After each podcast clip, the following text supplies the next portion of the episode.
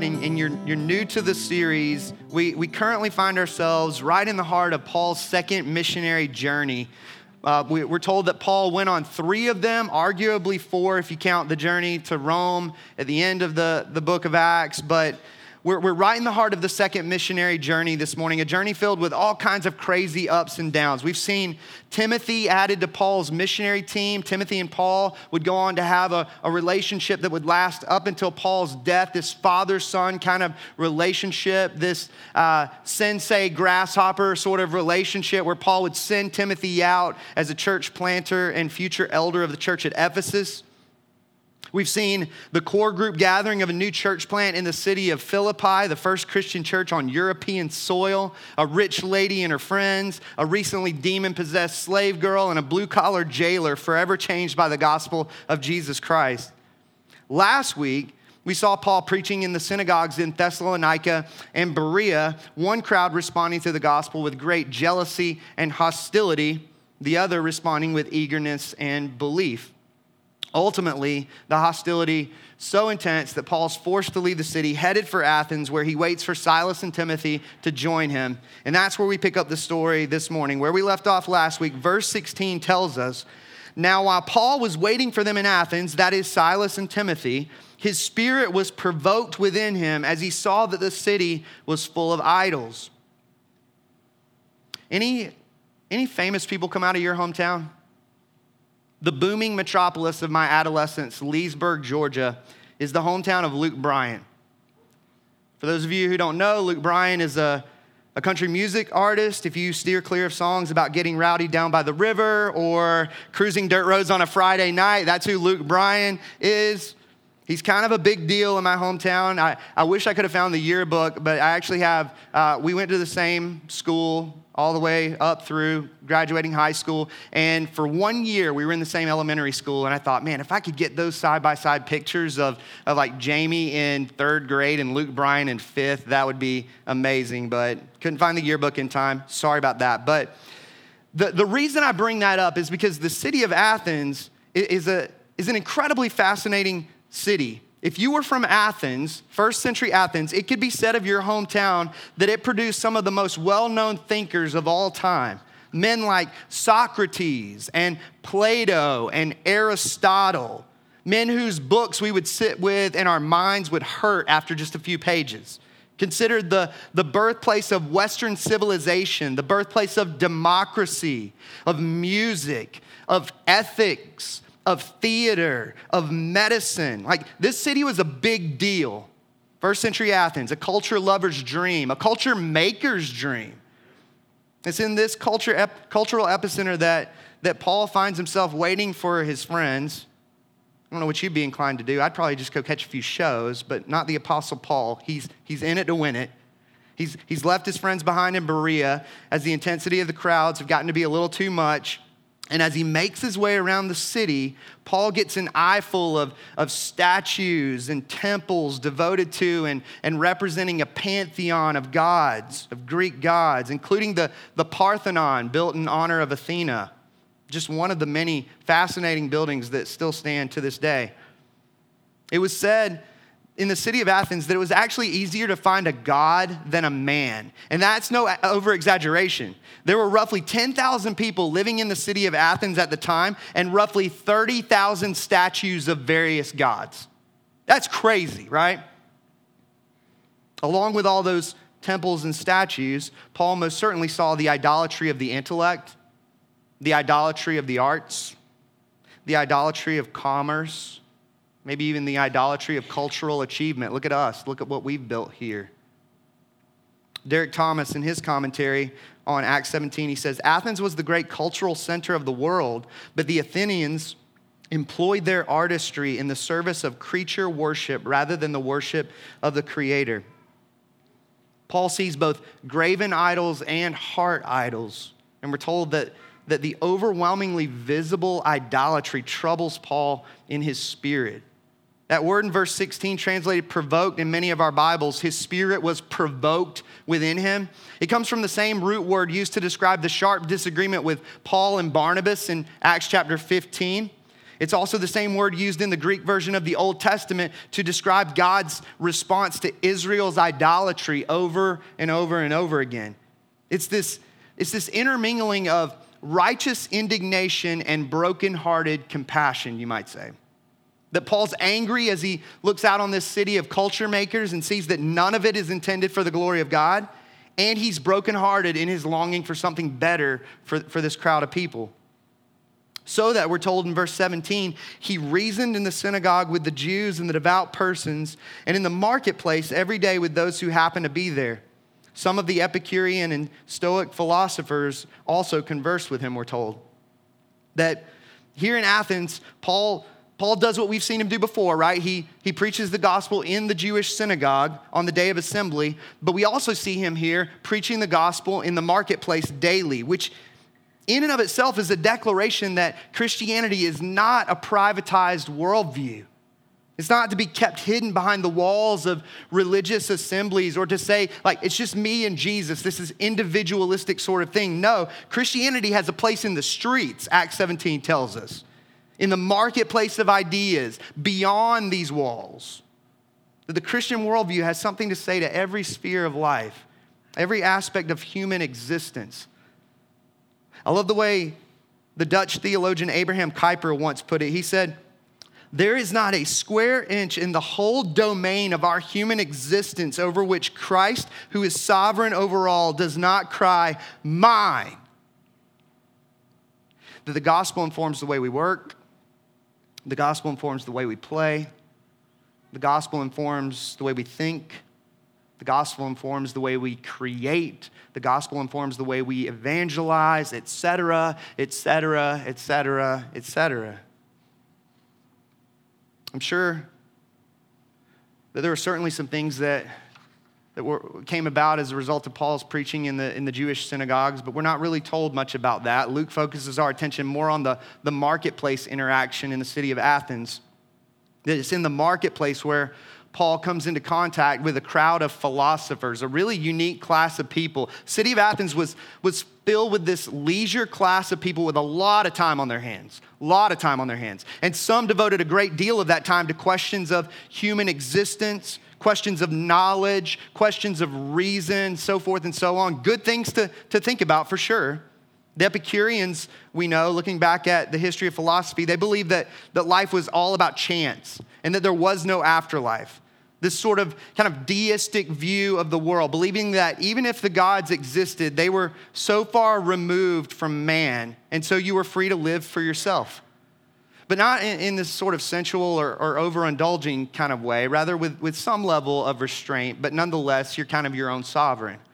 The Stoics believe that everything is divine and that destiny is essentially whatever, whatever hand you're dealt this kind of fatalistic view of the world. They believe that, that enduring pain and difficulty without grumbling or showing significant emotion was a good thing. That true wisdom uh, is equated with indifference to pleasure and pain. If you can somehow escape those high intensity feelings, you are better off for it. Both groups trying to deal with the unraveled nature of the world, right? Yet in very different ways. The Epicureans through simple pleasure seeking, the Stoics through apathy and indifference, both in desperate need of Jesus Christ. And so we're told the second half of verse 18, some said, What, what does this babbler wish to say? Really nice crowd, right? What does this babbler wish to say? Others said he seems to be a preacher of foreign divinities because he was preaching Jesus and the resurrection. And they took him and brought him to the Areopagus, saying, May we know what this new teaching is that you're presenting? For you bring some strange things to our ears. We wish to know, therefore, what these things mean. Now, all the Athenians, verse 21, and the foreigners who lived there would spend their time in nothing except telling or hearing something new. In a crowd of philosophical thinkers, Paul preaches Jesus Christ and the resurrection. You just imagine the, the thoughts running through their heads, right? The divine taking on flesh resurrection from the dead. What in the world is this dude talking about? They refer to Paul as a babbler. That word carrying with this picture of a, a, baby chick pecking at, at seeds, meaning that, that they perceive Paul to lack originality, that he's a grabber of ideas from various places and just brings them together to formulate something that he wants to appear uh, as novel, as new. Which, ironically, is exactly what the Athenians are guilty of, is it not? Spending their time, we're told, in nothing except telling or hearing something new. One of my favorite authors, N.D. Wilson, has a book I've referred to it from the stage before Notes from the Tilt-A-Whirl, fantastic read. And in it, he talks about philosophy, and this is what he says. I love this. He says, Philosophia, which is the Greek word for the brotherly love of wisdom, he says, Philosophia is a perfectly clean pastime for boys and girls. But philosophy proper has become a place to hide, a place to pursue immortality through never going out of print by being foggy enough that room is always left for discussion for future dissertations. That's what's going on in the city of Athens. It's not the Apostle Paul who's the babbler in this situation, in this episode. The Apostle Paul is happy to bring clarity of thought into the philosophical fogginess of Athens, you might say. He's happy to close the books on questions of human existence and knowledge and reason. It's the Athenian philosophers who are the babblers, happy to live in the fog, always learning, always talking, but never able to arrive at a knowledge of the truth. Due to the fact that they, they live for the ongoing discussion, it drives them. They're happy to give Paul a hearing here. And so they bring him to the Areopagus, which means the hill of Ares.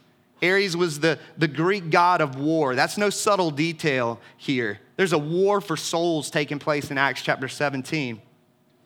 Talking about the, the same context in which Socrates had once been brought on trial for this perceived corrupting of the youth of society in the city of Athens and was found guilty and forced to drink poison hemlock.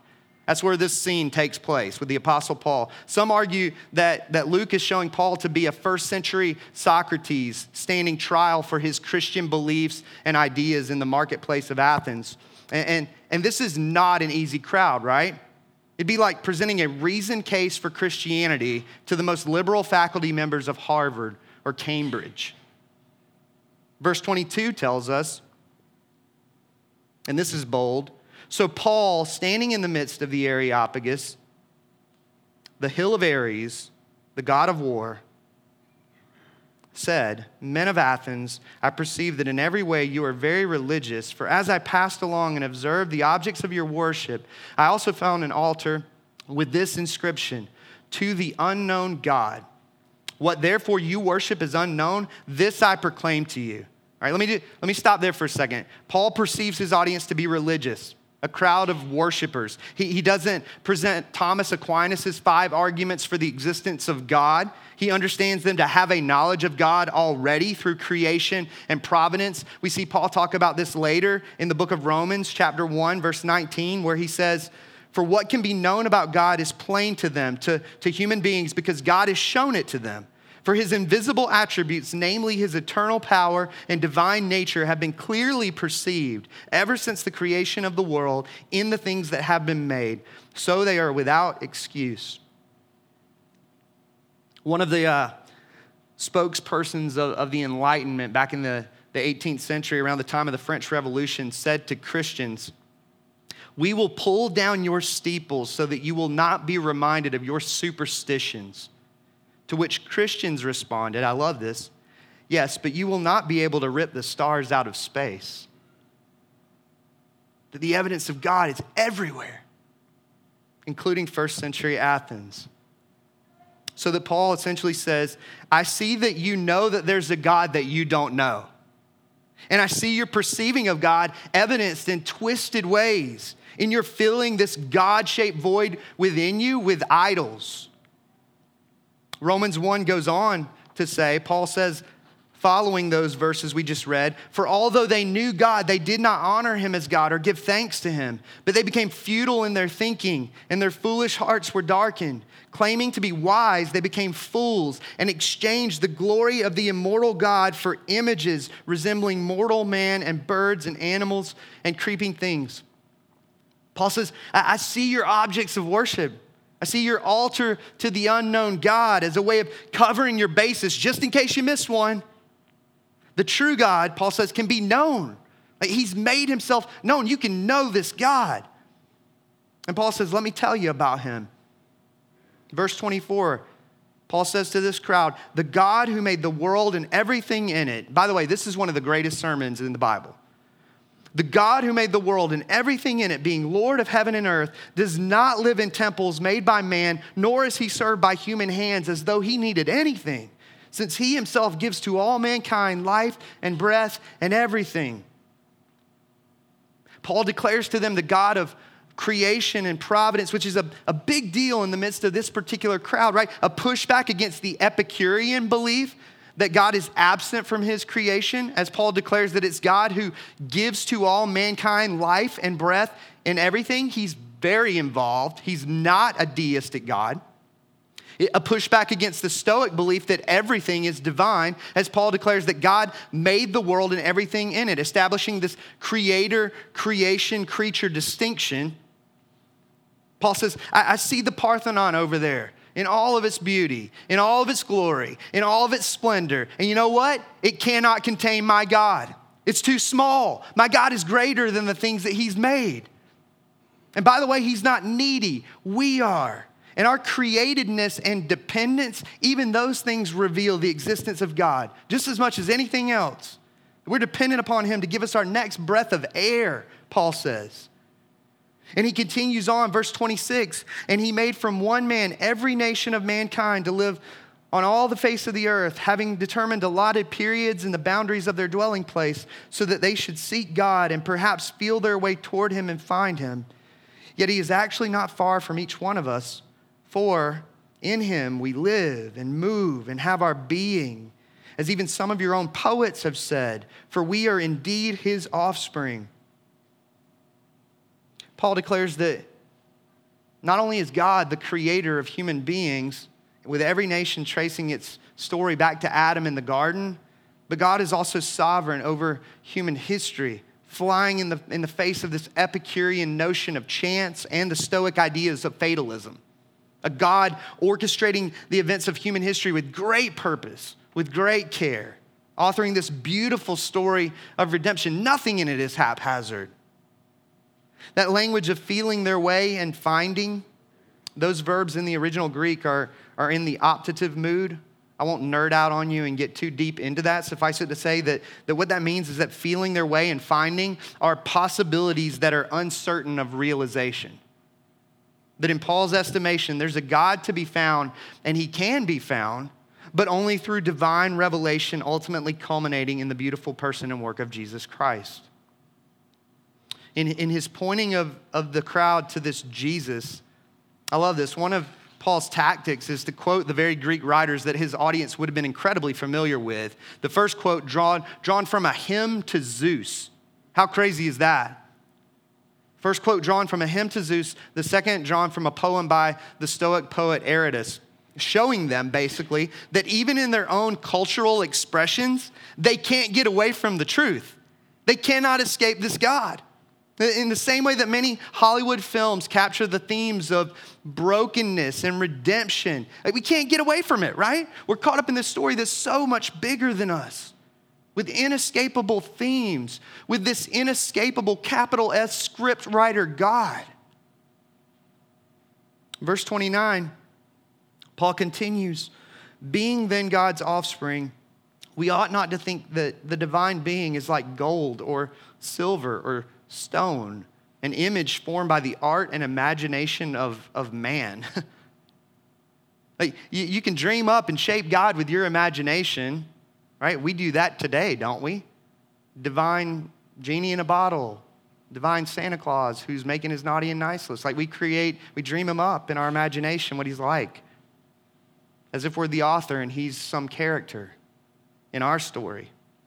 No, Paul says, He's the author and you're the character, and it's his story. But here's the good news Paul says you're not some throwaway. Like, you're his offspring, made in his image.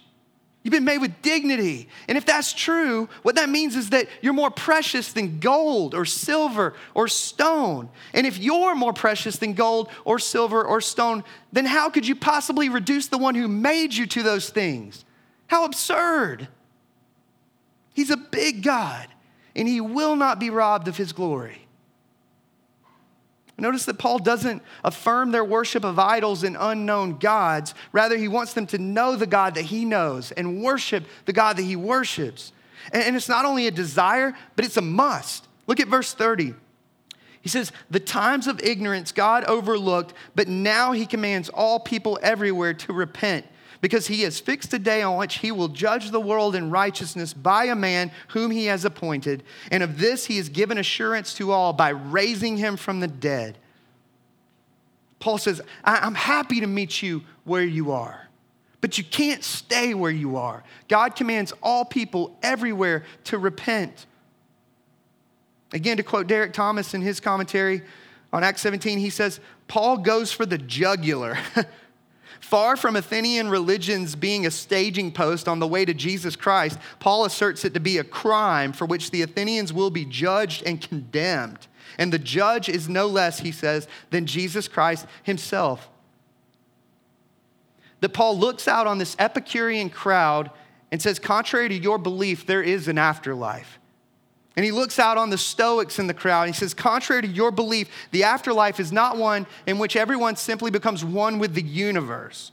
No, the one and same Jesus Christ, whom God raised from the dead, Paul says, he's alive and he will someday return. He's coming back. It's this Revelation 19 picture of Jesus riding in on a white horse, making war on those who refuse to follow him so that he might establish eternal peace for his people in the safety and beauty of the New Jerusalem.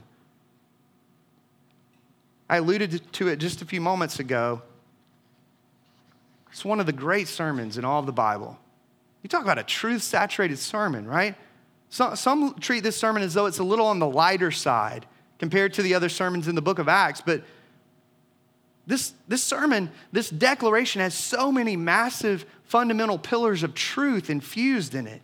You have the nature of God as transcendent creator his sovereignty over all of human history, the, the reality that human beings are responsible to this God, the righteous indignation and holy judgment of God, and yet his abundant mercy evident in the death and resurrection of Jesus Christ, who died on behalf of sinners. And you have this call to and necessity for all people to repent. I don't know about you, I'd call that a pretty theologically robust sermon undoubtedly filled with ideas that this Athenian crowd would have been hard pressed not to fundamentally reject, right? We're talking about a crowd whose notions of divinity had no place for a God clothing himself in flesh. This idea of the divine taking on and retaining human form without ceasing to be God. That had no place in Greek philosophy.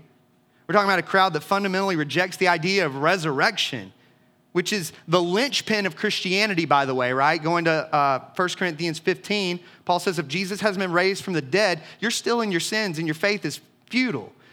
It's the bottom corner piece in the Christian Jenga game.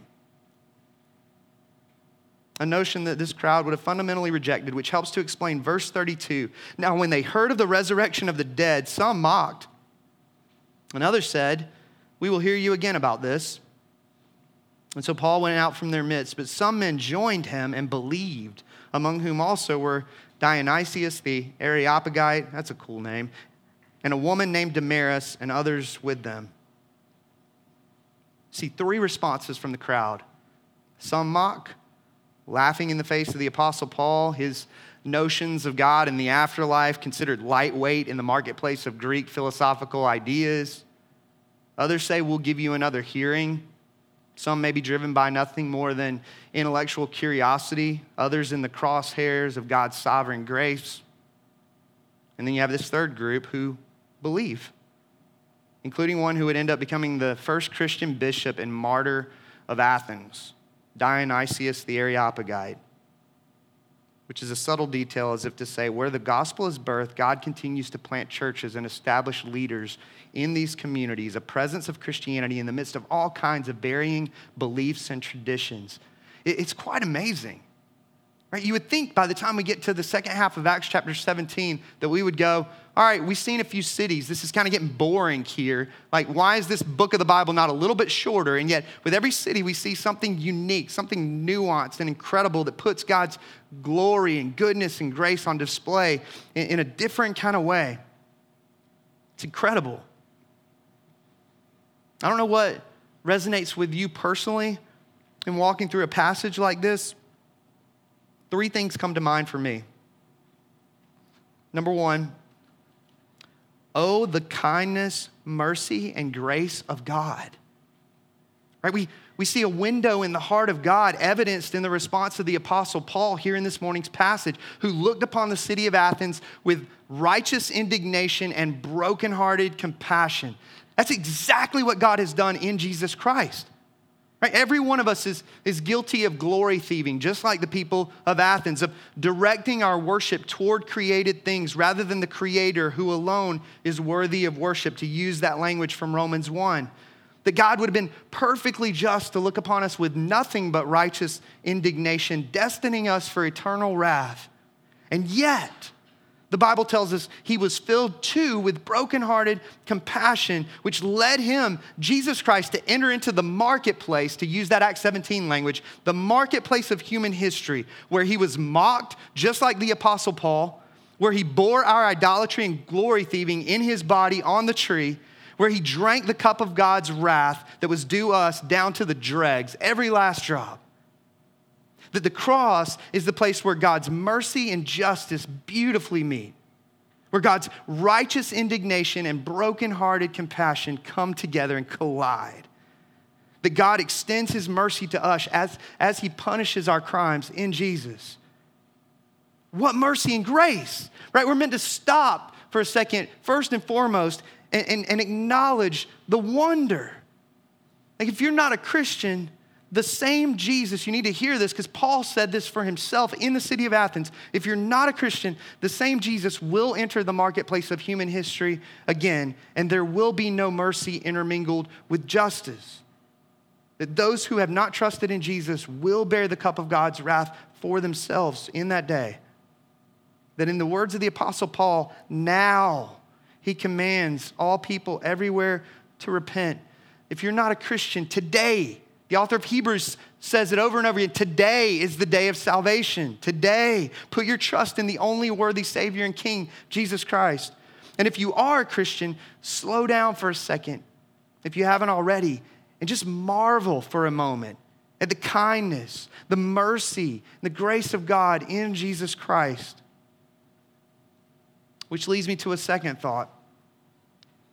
It's the kindness of God that, that leads us to repentance. That in light of the mercy, the brokenhearted compassion, the grace of God toward us in Jesus Christ, how can we not put ourselves in the Athenian crowd, asking God to, to show us our idols so that we might turn from them? Out of love for our Savior and King, desiring that He get the glory that's due Him. My youngest daughter, Quinn, it was Bring Your Daughter to Work Day. And so she came, she's three years old. She came into the auditorium, we were doing sound check. She's up here on stage with me because she's a stage one clinger. And as I'm sound checking, I'm taking this opportunity to kind of try to explain this morning's passage to a three year old. And I basically said, Baby, this morning we're going to be in the city of Athens where Paul showed up on the scene and he looked around and he saw people loving pizza and not Jesus. He saw people loving Skittles and not Jesus. He saw people loving gummy bears and not Jesus. And Paul deeply loved Jesus and he wanted them to love and know this Jesus. And so he told them about this Jesus. And some people mocked him and said, We have no place for your Jesus in the midst of our idols. And, and others were willing to give him a, a listen, and, and still others believed. And they came to know and and love this Jesus, and they found that you can love Jesus and pizza. It's just that Jesus is meant to be your primary love and the only one worthy of your worship. Those other things, good things, that when we make them ultimate things, we actually find ourselves in greater bondage, not in freedom and joy. And so, baby, I want you to love Jesus first and foremost. And I want Skittles and pizza and gummy bears to be second loves for you that remain in the realm of good things and not ultimate things, because only Jesus is ultimate. That was my best shot at Acts 17, verses 16 through 34 with a three year old. And so let me bring some three year old theology into the auditorium this morning and ask the question if Paul stepped into the marketplace of our lives, of our families, what might provoke him in his spirit? What, what, are, what are the skittles that we cling to? What, what are the gummy bears that we hang on to a little too tightly? What might fill him with righteous indignation, the Apostle Paul? Where might he see our worship being directed to things other than God? What might fill him with brokenhearted compassion? Where might he look in on our lives and wish for something better than what we functionally bought into? God's, let me say this way God's grace is big enough to meet us in the midst of our idolatry, but his grace is also too big to leave us there. That in light of the wondrous gospel of grace, we have to wrestle with in a passage like this where might God be calling us to repent, to, to flee from idols? 1 John chapter 5 verses 20 and 21 says, "We know that God the Son has come and has given us understanding so that we may know him who is true.